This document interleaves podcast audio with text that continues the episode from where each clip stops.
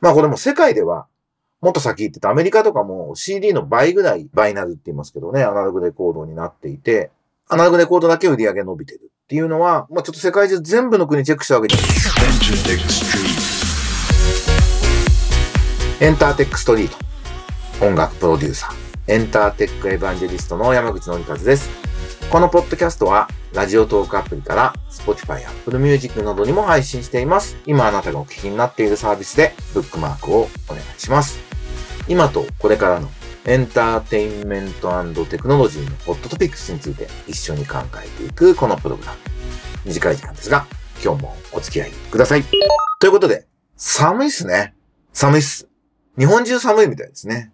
僕週末、ちょっと神戸に行ってきたんですけど、なんで神戸に行ったかっていうと、078っていう神戸はずっとイベントをやってるんですけど、あの、すごい面白いメディアアートのイベントをやられていて、神戸の港に旧住友倉庫っていうね、すごい歴史を持つ大正15年に建てられた巨大倉庫が、もう取り込ましになってるんだけど、非常に日本の貿易を支えた歴史的な建造物であり、趣があるということで、そこで音楽かけるメディアアートのイベントをやってるということで、で、これあの、多分言い出しっぺが、福岡電子学園っていうね、西日本で非常に大きな専門学校のオーナー家で校長をやられてる福岡さんって方と最近仲良くさせていただいていて、山田さんこれ絶対面白いから来てよって言われたので、えそのためだけに、まあ、ちょっと、まあ、神戸市はいろいろ仕事があるんで、用事はあるんですが、行ってまいりました。日曜日。で、すごく面白いですね。神戸のなんか文化的な蓄積と、あとコミュニティがちゃんとワークしてるっていうかね、集まってる子供連れの方とかも多くて、でもすごく感度が高いだなと。神戸ミュージックデジタルアートエキシビションってイベントだったんですけど、インスタとかいろんなとこにホームページもありますんで、興味のある方はチェックしてみてください。僕も自分のインスタちょっとだけ上げてます。では、今週気になったニュースのお話をしたいと思うんですが、えー、IT メディアでアナログレコード生産額33年ぶり40億円超え2年で倍にっていう、日本の、これマーケットの話です。日本レコード協会が、えー、1月26日に発表したアナログレコードの2022年の年間生産額が43億3600万円で、1989年以来、つまりまあ、CD に置き換わっていった時期ですよね、もうこの。で、33年ぶりに40億円を超えたと。2020年の21億円から倍増したというね、アナログレコードの復権が数字に現れているということなんですけども、まあこれも世界では、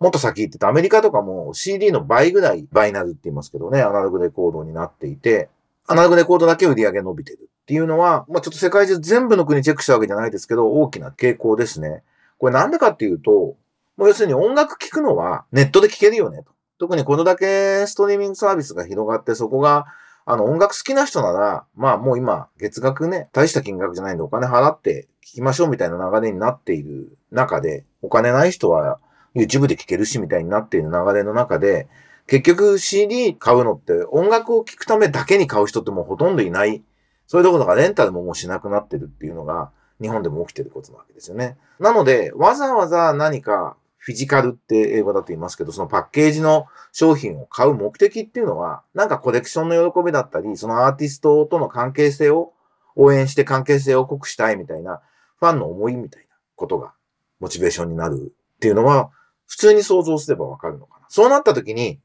CD よりもアナログレコードの方が 大きくて邪魔だけど、それも含めて、なんかコレクションの喜びが大きいっていうのはご理解いただけるかなと。まあ、あとはね、まあ、好みで僕とかも、僕はもう本当にキリがないんで絶対あのアナログとか買わないようにしてたんですけど、ちょっと次引っ越したらさすがにアナログプレイヤー買おうかな。そしたらレコードまた、実家にあるのはもう相当昔のレコードなんであれですけど、買い始めようかなと思ってるんですけど、やっぱり聞いてて耳に優しいというか、やっぱコンパクトディスクって素晴らしいと言いながらも、人の耳に聞こえない音域っていうのは切ってるんですよね。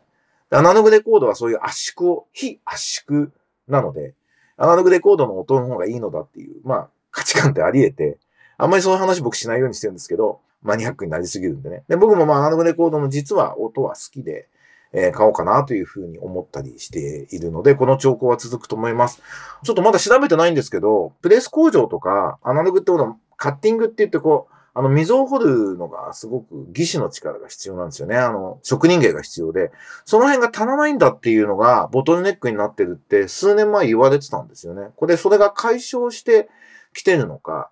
東洋火星以外でもプレスできるのかとかいうのがどうなったのかちょっと僕も把握してないんで、ちょっと調べたいなとは思っているんですが、まあ日本もとりあえずね CD にこだわるっていう時代はもう終わっているので、アナログ大事にするのいいと思います。で、この間ね、僕あのフランスのカンヌに行ってミデムっていうイベント、音楽カンファレンスのイベント出てきましたけど、も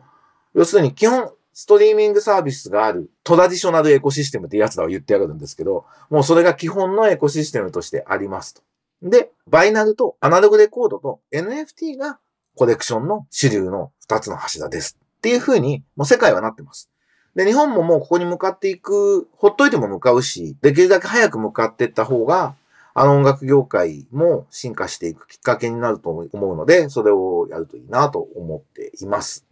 で、僕が代表のスタジオエントで、スタートアップスタジオとしては、えっ、ー、と、NFT 関連のサービスを、えっ、ー、と、二つローンチしてます。で、一つは、もう一年半ぐらい前からやっているドットミューラっていうサービスを、去年、法人チーム、あの、創業チーム、経営陣が蘇生できて、出資も集まって、まあまあ集まったんですけど、リニューアルオープンするっていう発表が、えー、プレスリリースありました。新曲発表のプロモーションになるようなことをお手伝いします。NFT で出しながらっていう、代表のバンコースケっていうのは、あの、すごく優秀なプログラマー、エンジニアなんですけれども、ビジネスマンとしてもすごく優秀で、世界の潮流をちゃんと見たときに、今日本の pain としては、新曲プロモーションに NFT 使っていくのがいいんじゃないかっていう風にたどり着いて、それはいいアイディアだと思うんで、それでいこうということでやっております。なので、これから楽曲リリースするときに NFT 考えている方は、ぜひ、このドットミューラというサービスチェックしていただいて、プレスリリースも先週出ましたので、えー、ぜひ活用していただければなというふうに思っております。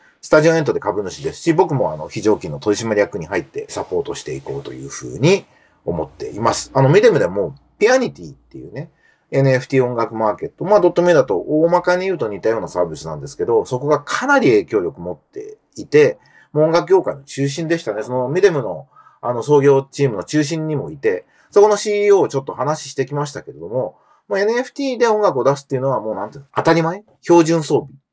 だから日本で言うと何ですかね？初回限定版に DVD つけたりするのって当たり前になったじゃないですか。今も当たり前なのかな？俺も買わなくなっちゃったか知らないけど、その感じに近いかもしれないですね。NFT も出すのが普通っていう流れになってるなというふうに思いますので、ぜひチェックしていただければと思います。それからもう一つ新しいサービスを発表しました。先週サービスローンチしました。ムービーカーというんですけども、これはコンサート動画を、コンサートを収録した動画ってたくさんあるじゃないですか。それを、えっと、30秒ぐらいの縦長のスマホで見やすい短尺動画、ショート動画にして、それをトレーディングカードのようにみんなが楽しんでいくっていうサービスです。これは NFT の動画サービスでは NBA トップショットってね、アメリカのバスケットリーグのシュートシーン、ゴールシーンつうか、ゴールシーンを集めた動画がすごい人気で、今一番成功したサービスって言われてるんですね。僕ら NBA トップショットの音楽版ってどんなことなんだろうって話をしていく中で、コンサート動画って皆さんお持ちなんで、これを30秒程度に短く切って、えトレーディングカード化するっていう、そしてファンのコミュニケーションも活性化するし。で、バスケットってやっぱシュートシーンに集約されるけど、音楽、コンサートってギターソロとか、ね、必ずしもサビで歌ってるだけじゃなくて MC とか、ここがいいよねみたいな場所いっぱいたくさんあるから意外に向いてるんじゃないかなというふうに思っているので、ぜひチェックしていただきたいのと、あの、その、今4つのアーティストを次々やっていくんですが、アーティストの必ずしもファンじゃなくても、NFT の動画、こんな風に楽しむのかっていうのを、ちょっと興味のある方はぜひ、3個の動画セットで550円っていう、あの値付けで、ドラマストアっていうアーティストが、えー、やってくれているので、ぜひそれをチェックしていただきて、買ってみてほしいなと。こういうのってやってみないとわかんないんで、ぜひこのポッドキャスト聞いて興味持った方はぜひちょっと買ってみたりしていただけるとありがたいです。えー、この二つの、えー、ドットミューラとムビカそれぞれ、えー、と僕もノートに書いてますので、えー、テキストで読んで確認したいという方はぜひ、えー、読んでみてください。えー、それから、今僕のノートで一番読まれてしまっているのが、えっ、と、大阪音楽大学がむちゃくちゃなことやってやがるっていう話で、で、脇田隆の契約がね、まあ僕は、僕の契約を、あの、むちゃくちゃ失礼な感じで切ってきたっていうのは、まあ教育方針が悪いっていうことの話でしかないんですけど、秋田の場合、大阪に引っ越して専任教授をやっていて、まさにその専攻の真ん中だったはずなので、その人をいきなり何の理由もなく、予告もなく切るっていうのは、まあ、労働法的にもありえないんで、これちょっともうこれ事件になりましたね。で、脇田は実はご両親とお兄さんがとても有名な、もうご両親亡くなってるんですけど、大学教授の学者なんですよね。だ彼はもうライブハウスの支配人をやってるとかいうのがもう、多分親御さんご心配になられてたと思うんですけど、あの、非常に大学とかアカデミズムにすごい思い入れがある人で、大阪音大にもすごい愛着持ってやってたんで、まあこれ、こんなひどいことやられたら、捨ておけないって気持ちになってますね。なんでまあ、脇田隆の正義の戦い、僕ももう彼がもちろん大阪問題に行ったきっかけ作った人間でもありますし、まあ友人として応援していこうと思います。これからちょっといろんなニュース出てくると思うんで、ぜひ皆さんも、えー、脇田隆チェックしていただいて、えー、応援していただけるとありがたいです。ということで、エンターテックエヴァンジェリスト山口のりかずのエンターテックストリート。今日は、えー、アナログレコードと NFT という話をさせていただきましたが、いかがでしたでしょうか？来週は初版の事情でちょっとお休みをさせていただこうと思ってましてですね。一週間空いて、来週からエンターテックストリートをやろうと思っております。えー、またお会いできればと思います。それじゃあね、バイバイ。